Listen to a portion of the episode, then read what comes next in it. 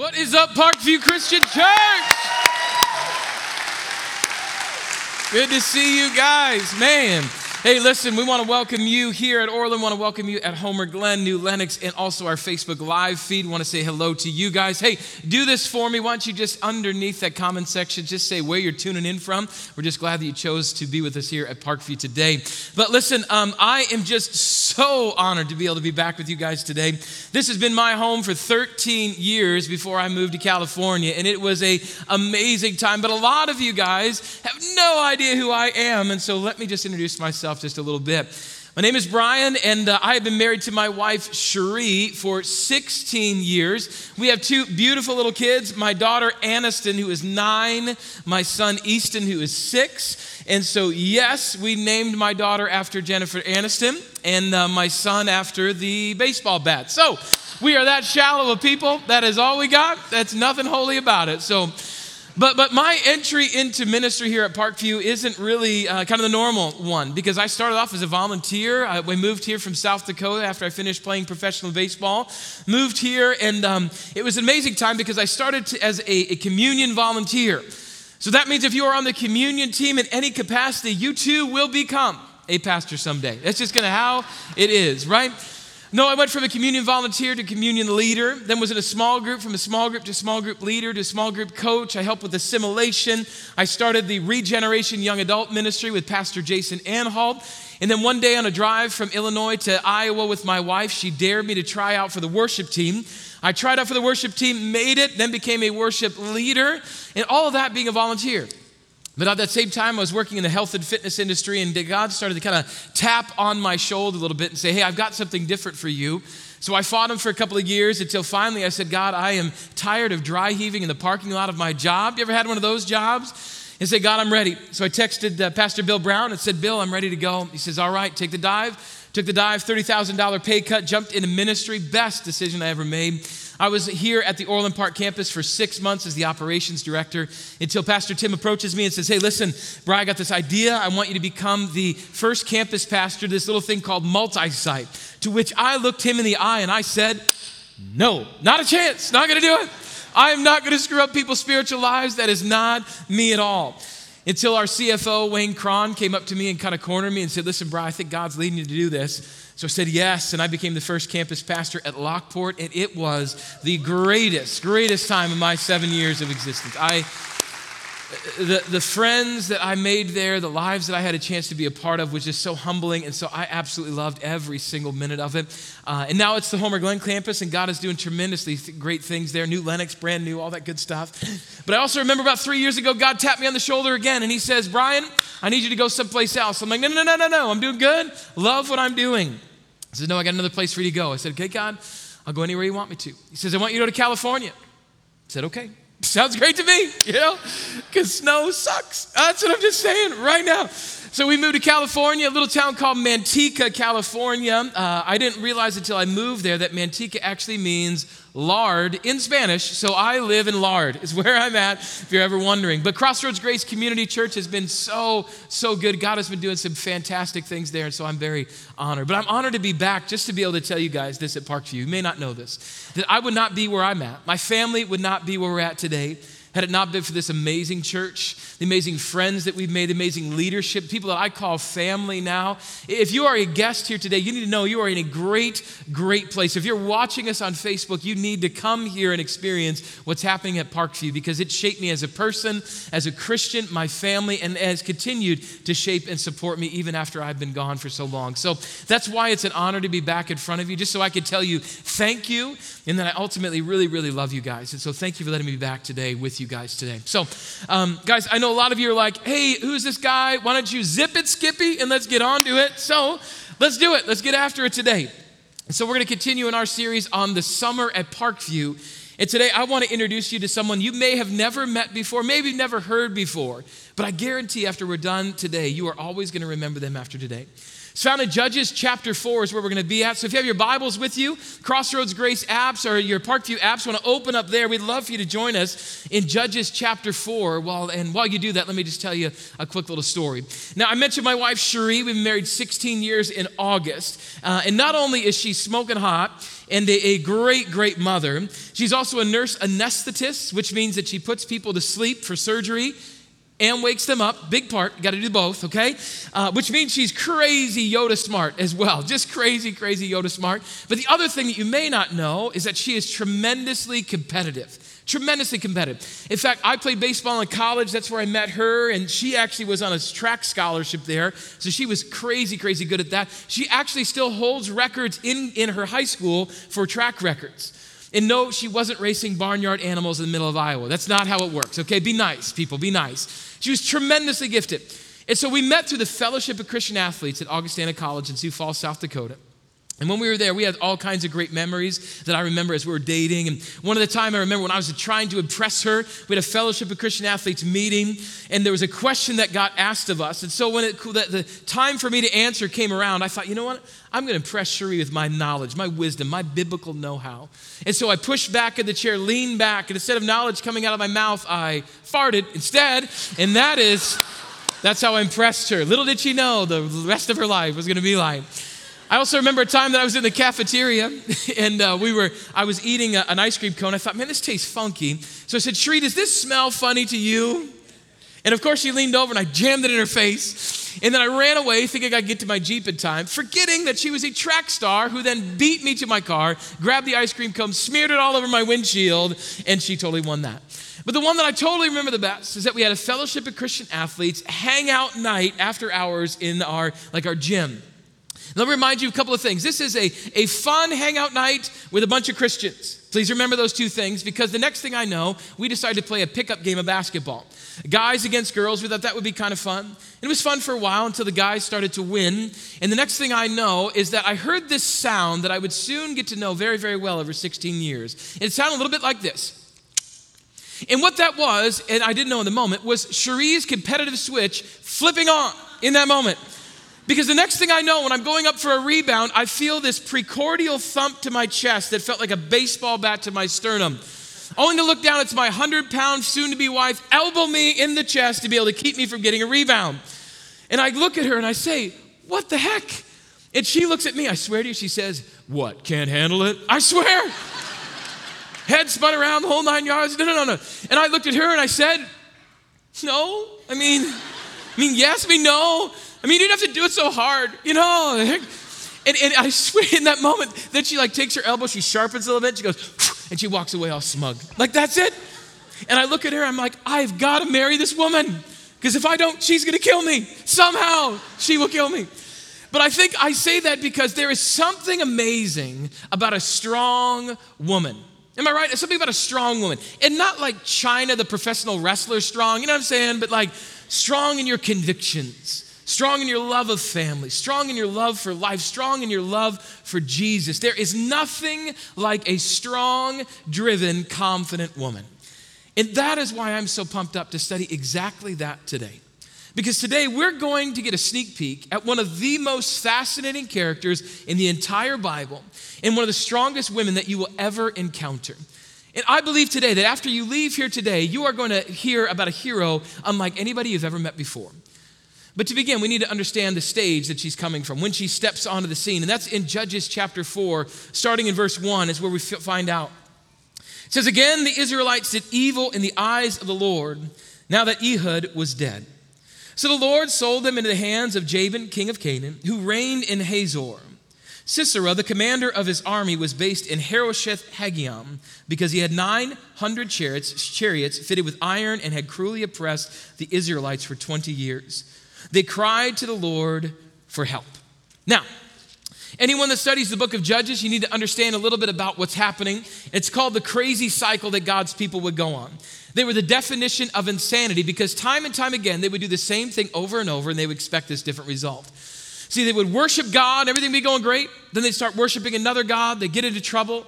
They start to whine and complain and stomp around. Then they cry out to God to help them. It's basically like raising a nation of toddlers. You know, parents, you know what I'm saying? The whining, the complaining. Like, this is what God had to do. This is what the people of God would do over and over again. And in this case, we find out that they were being treated cruelly, the scripture tells us, by these people called the Canaanites that were led by King Jabin. But King Jabin wasn't the one that was doing all the cruel things. It actually was his commander in chief of his commander of his army, Sisera. And because of what Sisera was doing to the people, they cried out to God for help and say, We've had enough. I tap out. I need you, God.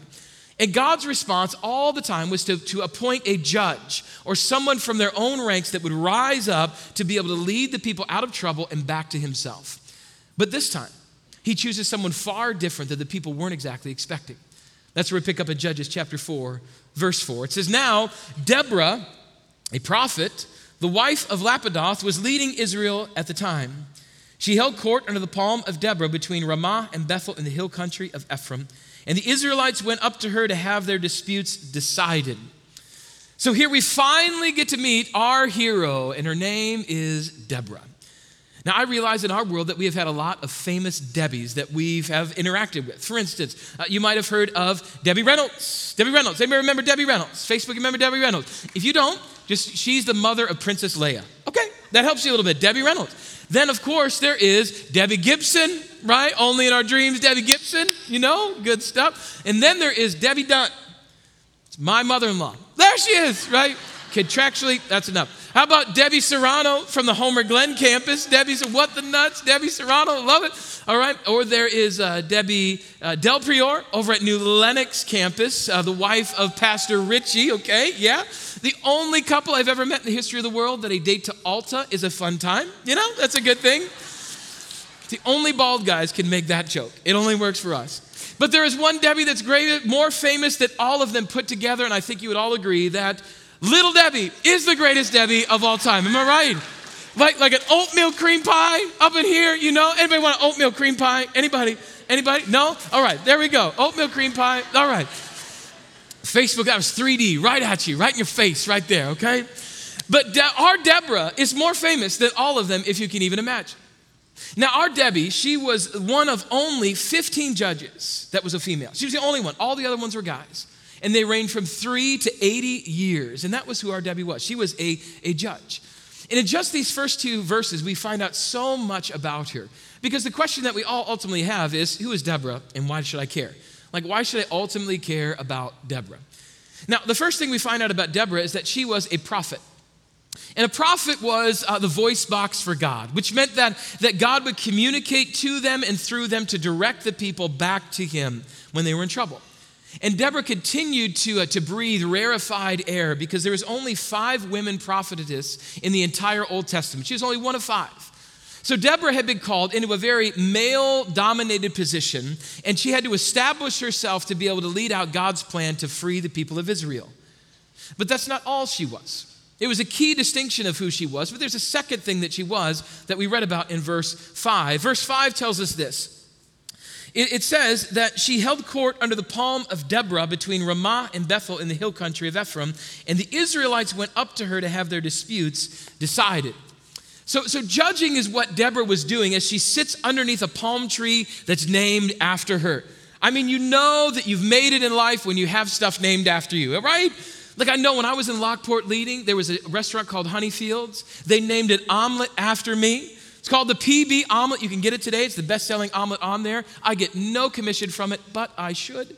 Okay, it's a fantastic thing, right? She's got, she's, she's ruling there. People would come to her. She would rule on things that she was, that's what a judge did during that time. But you see, there was more to being a judge than being like Judge Judy. A judge of God had a much bigger, bigger role. And author Michelle McLean Walters actually described this in her book on Deborah, which we can read about here. Uh, and it says Within Israel, the task of the judge was more than just determining legal cases. The judge was the leader of the people. The judge was the president or king of the nation. The judge was the military and civil leader. When God raised up a person to become the judge of his people, that person became the savior, deliverer, and liberator of the people, rescuing them from the oppressor. The judge had the responsibility to give wise counsel to God's rebellious people and also bring deliverance from the oppressor. So a judge was like the hardcore leader of the people. They, they, they, got their hands dirty. They would plan battle plans. They got, gave motivational speeches. Sometimes they even led the troops into battle. So Deborah, man, she was kind of hardcore. So how would Deborah's role as a judge play out, though? Like, like what does her rule look like? So hang tight because the story is about to get really, really good. See, look at verse 6 where we pick up again. Verse 6 tells us she went, or she sent for Barak, son of Abinoam, from the Kadesh in Naphtali, and said to him, The Lord, the God of Israel, commands you. Go take with you 10,000 men of Naphtali and Zebulun and lead them up to Mount Tabor. I will lead Sisera, the commander of Jabin's army, with his chariots and his troops to the Kishon River and give him back into your hands. So check this out. Deborah the judge calls for Barak who is the commander of the army of Israel, to come to her. And again, this is very uncommon because a woman to command a man was very rare at that time. But what doesn't seem to happen is that neither Deborah or Barak are hesitant in this arrangement that they have at all. She actually says, He's like, listen, hey, Barak, come to me. I got a message from God. It's for you. Yeah, yeah. God tells me you got to go get 10,000 men Get ready for battle because God is going to lead you into battle and you're going to defeat this cruel man who, despite his 900 chariots. Now, that's the second time in seven verses that we've heard this phrase about 900 chariots mentioned. So, why in the world should I even care about that? What's up with that? Well, here's what you need to know the, the chariots, for number one, uh, the, it's kind of like back in the day, that was like the, when the new iPhone came out. Not everyone had one, but you really, really wanted it. That's what the chariots were. Not every army had chariots, but, but the reality was is if you wanted them because they weren't like what you see on TV, because they didn't ram the front lines and lead everybody into battle like you see on, on movies and such. No, what they really were, they were mop up duty. So if anyone tried to run away, they would send the chariots out after them to be able to run them down and go, go, go get them. And no one could retreat because these chariots would go and kill them. So mentioning these 900 chariots was a way of saying that Sisera's army was more advanced, more prepared. It was going to, to have no one was going to be alive if he tried to attack Sisera's army. So the mentioning of that is also to realize that this is a, a, a utter, uh, this is going to be a, a, biblical proportions of defeat. No chance it's going to happen that they're ever going to win. It's like the Golden State Warriors playing anybody that LeBron the whiner is on. Like any team that he's on, they're going to get worked over, right? Right? That, that's what I'm talking about. So, so Barak's army should have been completely wiped out. So this makes Barak's next statement a little expected, but also a little bit odd. See, look at verse 8. It tells us this. Barak said to her, this is to Deborah, if you go with me, I will go. But if you don't go with me, I won't go. Now, it makes sense that Barak would be a little weary of going into this battle. I mean, we just kind of talked about that. Last week, Pastor Todd talked about Gideon, and you might remember when there's 135,000 Midianites, and they're standing across from 300 people of God that have basically been chosen to fight because they had good table manners and they could drink water the right way. I mean, this is what they were up against. But Barak had a right to be scared. But why? Why would he want Deborah to come with him? You know? Because, I mean, up until this point, this is a guy thing. The guys would take charge, they would lead people in a battle, so why would he want Deborah? Well, some people might say, well, it just goes to show you like how bad the leadership was during that time. Other people might say, you know what, this is an example of how de- de- debased these people were, that they had to have a woman fight their battle for them. But if you think that way, I think you might be missing out on a moment here. Because what if, what if instead of thinking of Deborah this way, we thought of her this way, right? Do you know who that is?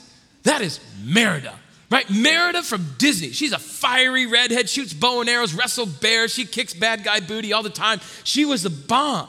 Like it was the first princess that Disney created that wasn't the damsel in distress that the guy had to go save and all that kind of stuff. No, she was a hardcore leader in and of herself. This is our Deborah. This is our Debbie. She was not only a prophet, not only a judge, but she was a leader. Deborah was a strong and confident leader. So, why would Barak want Deborah to come with him? Because if you're going into battle, you want the best people on your side. You want someone that could fight and lead like Merida, but also that's connected to God. That was Deborah. And here's what I want us to remember more than anything else today that a leader led by God is who we should want to be led by. A leader led by God is someone that we should want to be led by. But hold tight to that because the story's not over yet. Let's take a look at verse 9. Verse 9, we pick up, it says, Certainly I will go with you, says Deborah. But because of the course you are taking, the honor will not be yours, for the Lord will deliver Sisera into the hands of a woman. So Deborah went with Barak to Kadesh. There Barak summoned Zebulun and Naphtali, and 10,000 men went under his command. Deborah also went with him. So Deborah says, Okay, check it out, Barak. It, it, I'll go with you. If you want me to go, I'll go with you, no problem. But check this out because you put conditions on God's calling and did just follow it as you were supposed to, the victory won't be yours. The victory is going to go to a woman. To which somebody in this room is like, mm hmm, you best it's going to go to a woman right now, you know? That's how it's going to be. But check this out Deborah wasn't gloating, she was motivating. And I love what author Lynn Japinga says about this. In her book, she says this that this fiery woman lit a fire under Barak. She encouraged him to take action and she provided motivation and strategy and insight. She knew the right time to act. He, in turn, did not appear to resent her leadership or direction. He saw her as the embodiment of God's presence. Deborah was the catalyst that spoke to the movement of God, that moved people to action, because that's what great leaders do. What great leaders do is they inspire others to see something inside themselves that they don't see in themselves. I mean, you, will see in just a second that Deborah wasn't on the front line of the, of the attack. I mean, she most likely knew this wasn't the best use of her skills. And so Barak did that. She was confident in Barak to lead the army, but she was leading by motivating, telling these soldiers what God has called them to do and that they will be victorious. But sometimes we just kind of miss out on this aspect of things. Because in our world, we think that if we're not leading, then we're not doing what we're supposed to do. Like somehow we're weak, like somebody cut in on a line at Target. We got to buff up and be whatever. You know, I'm the leader, you know? But the truth, listen, the truth is the best leaders are the best followers because they know to listen to the best ideas. Best leaders are the best followers because they listen to the best ideas. Husbands, let me just tell you something right now. The way that you lead your family is not banging on your chest and say it's my way or no way. No, no, no, no. The best way to lead your family is to find the best idea and do that idea even if it doesn't come from you. That's the truth. Uh, ladies, let me just let you know just a little secret for you, from me to you, is that um, you being right all the time is not always the best thing. Oh, I know, right? Facebook just shut down. They had no idea that women aren't right all the time. I get it. I get it. But the reality is, is that we're not supposed to be right all the time. Our desire is to be holy. We want to follow God. Even if it's not, if, if the right thing is not our way, then we do the right thing instead. We want to follow God. We want to be holy. Again, my friends, remember, a leader led by God is who we should want to be led by. So, so the armies then, they kind of position themselves, these two armies, position themselves and get ready for attack. That's what Deborah speaks up again in verse 14. Jump over there with me if you will. Then Deborah said to Barak, Go, this is the day the Lord has given Sisera into your hands. Has not the Lord gone ahead of you? So Barak went down Mount Tabor with 10,000 men following him. At Barak's advance, the Lord routed Sisera and all his chariots and army by the sword. And Sisera got down from his chariot and fled on foot. Deborah nudges Barak and says, Hey, bro, let's go. Let's roll. It's time to get going. Hey, get the guys. Let's go. God says you're going to win this thing. So Barak heads off. But what we see here is that Barak didn't do two things. The two things that you notice here. First things is that there was no hesitation from Barak. No hesitation at all. He, he yelled charge, he yelled freedom, he yelled Portillo's chocolate cake shakes to anybody that survives. Like, I don't know. He motivated him somehow, got him moving. And the, the men, they charged straight ahead. And the text tells us that they routed Sisera and all his chariots. They dominated them. And Barak never flinched in following Deborah's orders. And the second thing that you don't see is neither Deborah nor Barak disrespected each other's roles. They didn't disrespect each other's roles. Again, quoting Lynn Japinga, she says this that they did not try to do each other's jobs. They did not second guess each other. They did not try to protect their egos. They provide a model for men and women who work together. Deborah didn't go into the front lines of the battle, and Barak didn't stay back to be able to direct the men for the back, back, backside. Each of them played their role. Even if the role seemed culturally off, they played their role, and the victory came. The leadership and the victory in this battle came by God's direction through Deborah when the nation needed a win the most. Did you know that this isn't necessarily an isolated incident, though? Did you know that there's a reason to believe that in times of crisis, we have a tendency to look to women more than men? You might have heard of this idea of the glass ceiling. It's this informal barrier that keeps women from advancing in management roles in our society called the glass ceiling. However, there's been research by the Harvard Business Review that actually found that women have a greater chance of shattering that ceiling when an organization is facing crisis. In a study that they completed, it found that 70% of the time people will turn to a woman when the business is failing and to be able to right the ship. Some examples of that are, Carl, are Carly Fiorina. She took over Hewlett Packard. Patricia Russo took over Lucent. Kate Swann took over W.H. Smith. Lynn Elsenhans took over Sunoco. And Carl, uh, Carol Bartz took over Yahoo. All when the companies were tanking, they looked to women to be able to bring it back up. So even societally, we will tend to look at women in leadership when we're in trouble. So perhaps, maybe God did the same thing. He looked to Deborah to win this battle that they needed so desperately, knowing that she was the one that was perfect for the mission. But when we left this story, the mission wasn't over, was it? It wasn't over. It said that Sisera fled on foot when the battle got too heated. But didn't Deborah tell us that, that, that God was going to let a woman get the victory?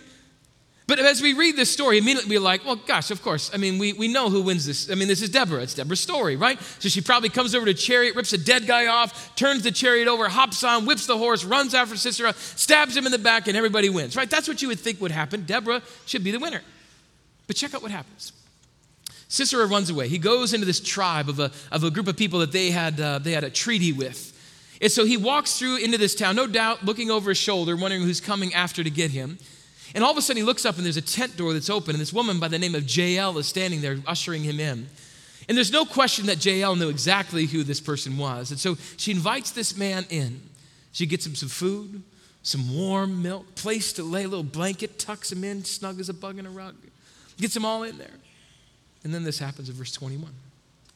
But Jael, Heber's wife, picked up a tent peg and a hammer and went quietly to him while he lay fast asleep exhausted. She drove the peg through his temple into the ground and he died. hey, that's not the story you tell your kids before they go to bed, is it? You know, good night, little Johnny. Dream of 10 pegs. That's not what you dream of, right? That's crazy. She just went gangster. She's the original OG. That's what she is. Jael in the Bible. Yeah, I'm just telling you people. And, and listen, and right after she gets done with this, check this out. Bible's so great. Check this out. Verse 22. just then, after she tent pegged the guy, just then Barak came by in pursuit of Sisera, and Jael went out to meet him. I kind of think her voice changes. This is kind of how it is. She says, Come, she said, I will show you the man you're looking for. So he went in with her, and there lay Sisera with a tent peg through his temple, dead. Right? Right? And that is how the woman got the victory in the battle. It wasn't Deborah at all. It was Jael the barbarian who was flying the W flag outside her tent. Now that's a story, right? The victory came to a woman, but not the woman that you were expecting at all. People, read your Bibles. This is good stuff. There's crazy stuff in here, right? but what do we learn from any of this? Like, what are we supposed to, like, other than not to go in a stranger's tent and drink hot chocolate? Like, what are we getting out of this? Here's the deal. Better yet, here's, here's the problem. The problem is, is that when we read stories like this, we get so caught up in the girl boy stuff that we miss out on the God stuff. That when we read these stories, the problem is that in our society and even in our churches, we sometimes miss the message through the misogyny. That as we wrestle with stereotypes about what girls should do and guys should do in our upbringings, we miss completely out of the, the point of the story altogether. In fact, you might have missed the whole point of the story too if you weren't careful. It's found in verse 14, and it says this Go, this is the day the Lord has given Sisera into your hands. Has not the Lord gone ahead of you? Guys, this whole story is about the Lord, it's about God. It's about his victory. It's about him routing an army that should have destroyed the Israelites. It's about his glory. But so often we make this stuff all about us. No, no, I'm the leader. She's not the leader. They're not the leader. I get the credit. I should be on the front lines. It's not her. Instead of realizing it's always about God. The whole point of the Bible, the whole point of your life and my life is to bring God glory. That's it. It doesn't mean that we weren't created differently, though. From the very beginning, God made it very clear in Genesis 1. He says, So God created mankind in his own image. In the image of God, he created them, male and female, he created them. So God has given each of us abilities. As man and as woman, each abilities and passions and strengths that are really different from each other. But can we never lose sight of the fact that he, he called us different only after he called us the same? He said that we were created mankind in his own image. In the image of God, he created them. He told us twice before he called us different, he said we're the same. He said that you were created by the image of God. That's called the Imago Dei. And what it means is that every single one of us, whether we're man or woman, we are smeared with the image of God on us. That He has placed in us His, His image as a man or as a woman. So when we have the Spirit of the living God inside us, that when we accept Jesus into our life and He comes inside, the Holy Spirit empowers us. All of a sudden, the image of God that is on us has called us to do the things that He's called us to do. That He's given us abilities, He's given us strength, and that we should live that out because we are smeared with His image. But I know some of you are here today. Maybe, ladies, you're like, Pastor B, like I hear what you're saying, but check this out. I really actually like being a wife. I like being a mom. I don't, I don't know if everyone's cut out to be Xena Warrior Girl. Listen, I, I get it. I can totally agree. And that's why I love Deborah. Because she has so many nuances, has so many different roles that women can relate to in so many different ways. My friends, listen to me. I've got a daughter. And I don't want my daughter to be something that she's not. But I also don't want her to miss out on who God says that she is. I want the same thing for my son. I don't want them to be something they're not, but I also don't want them to miss out on who God says that they are. As image bearers of the Imago Dei, all of us need to fulfill the calling that God has given us. Whatever that calling may look like in each one of us. And in our world today, we need the voice of Deborah more than ever before. Her voice is so important so that we can see how much God values women and how much He has blessed them in so many different ways. The story of Deborah shows us that women can be mothers and wives and homemakers. It also can be part of the Avengers or the Justice League or whatever else. It's vital to listen to the voice that God has given us all as image bearers of Himself. And it's equally important that women embrace the calling God has on their life while we as men encourage them through our leadership. Again, our realization is that a leader led by God is who we should want to be led by. My friends, I tell you this with all honesty. You only follow leaders that are successful, don't you? Facebook, you get this. You know that there's people that you would follow only because they're successful. And so for all of us here, we only want to follow that those that are going to lead us to where we want to go. Deborah did that. Her leadership was so strong that for 20 plus years she led Israel in peace. So this victory is just one of many things that she had done. So the people followed her because she was successful. But the question in your life is who are you following? Who are you really, really following? Does their track record lead you toward success? Or does the track record lead you toward destruction and pain and heartache? See, when we come to communion, this is our time to remember the true leader in our lives of Jesus Christ. You see, Jesus is the true leader because we can look at his track record and say, look at what he's done for us. That despite the fact that we were sinners, that we spit in his face on that cross, he still loved us. He gave up his life for us. And in return, he says, Listen, I, I want you to follow me.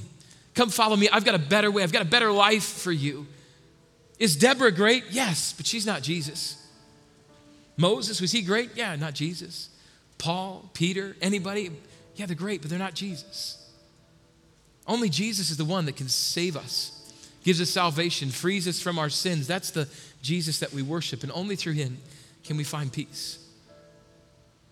So, as trays are passed in front of you today, and you find those two cups that are in there bread in the bottom, juice in the top, take them both out, hold on to them, because we're going to come back and commune together as a body of believers.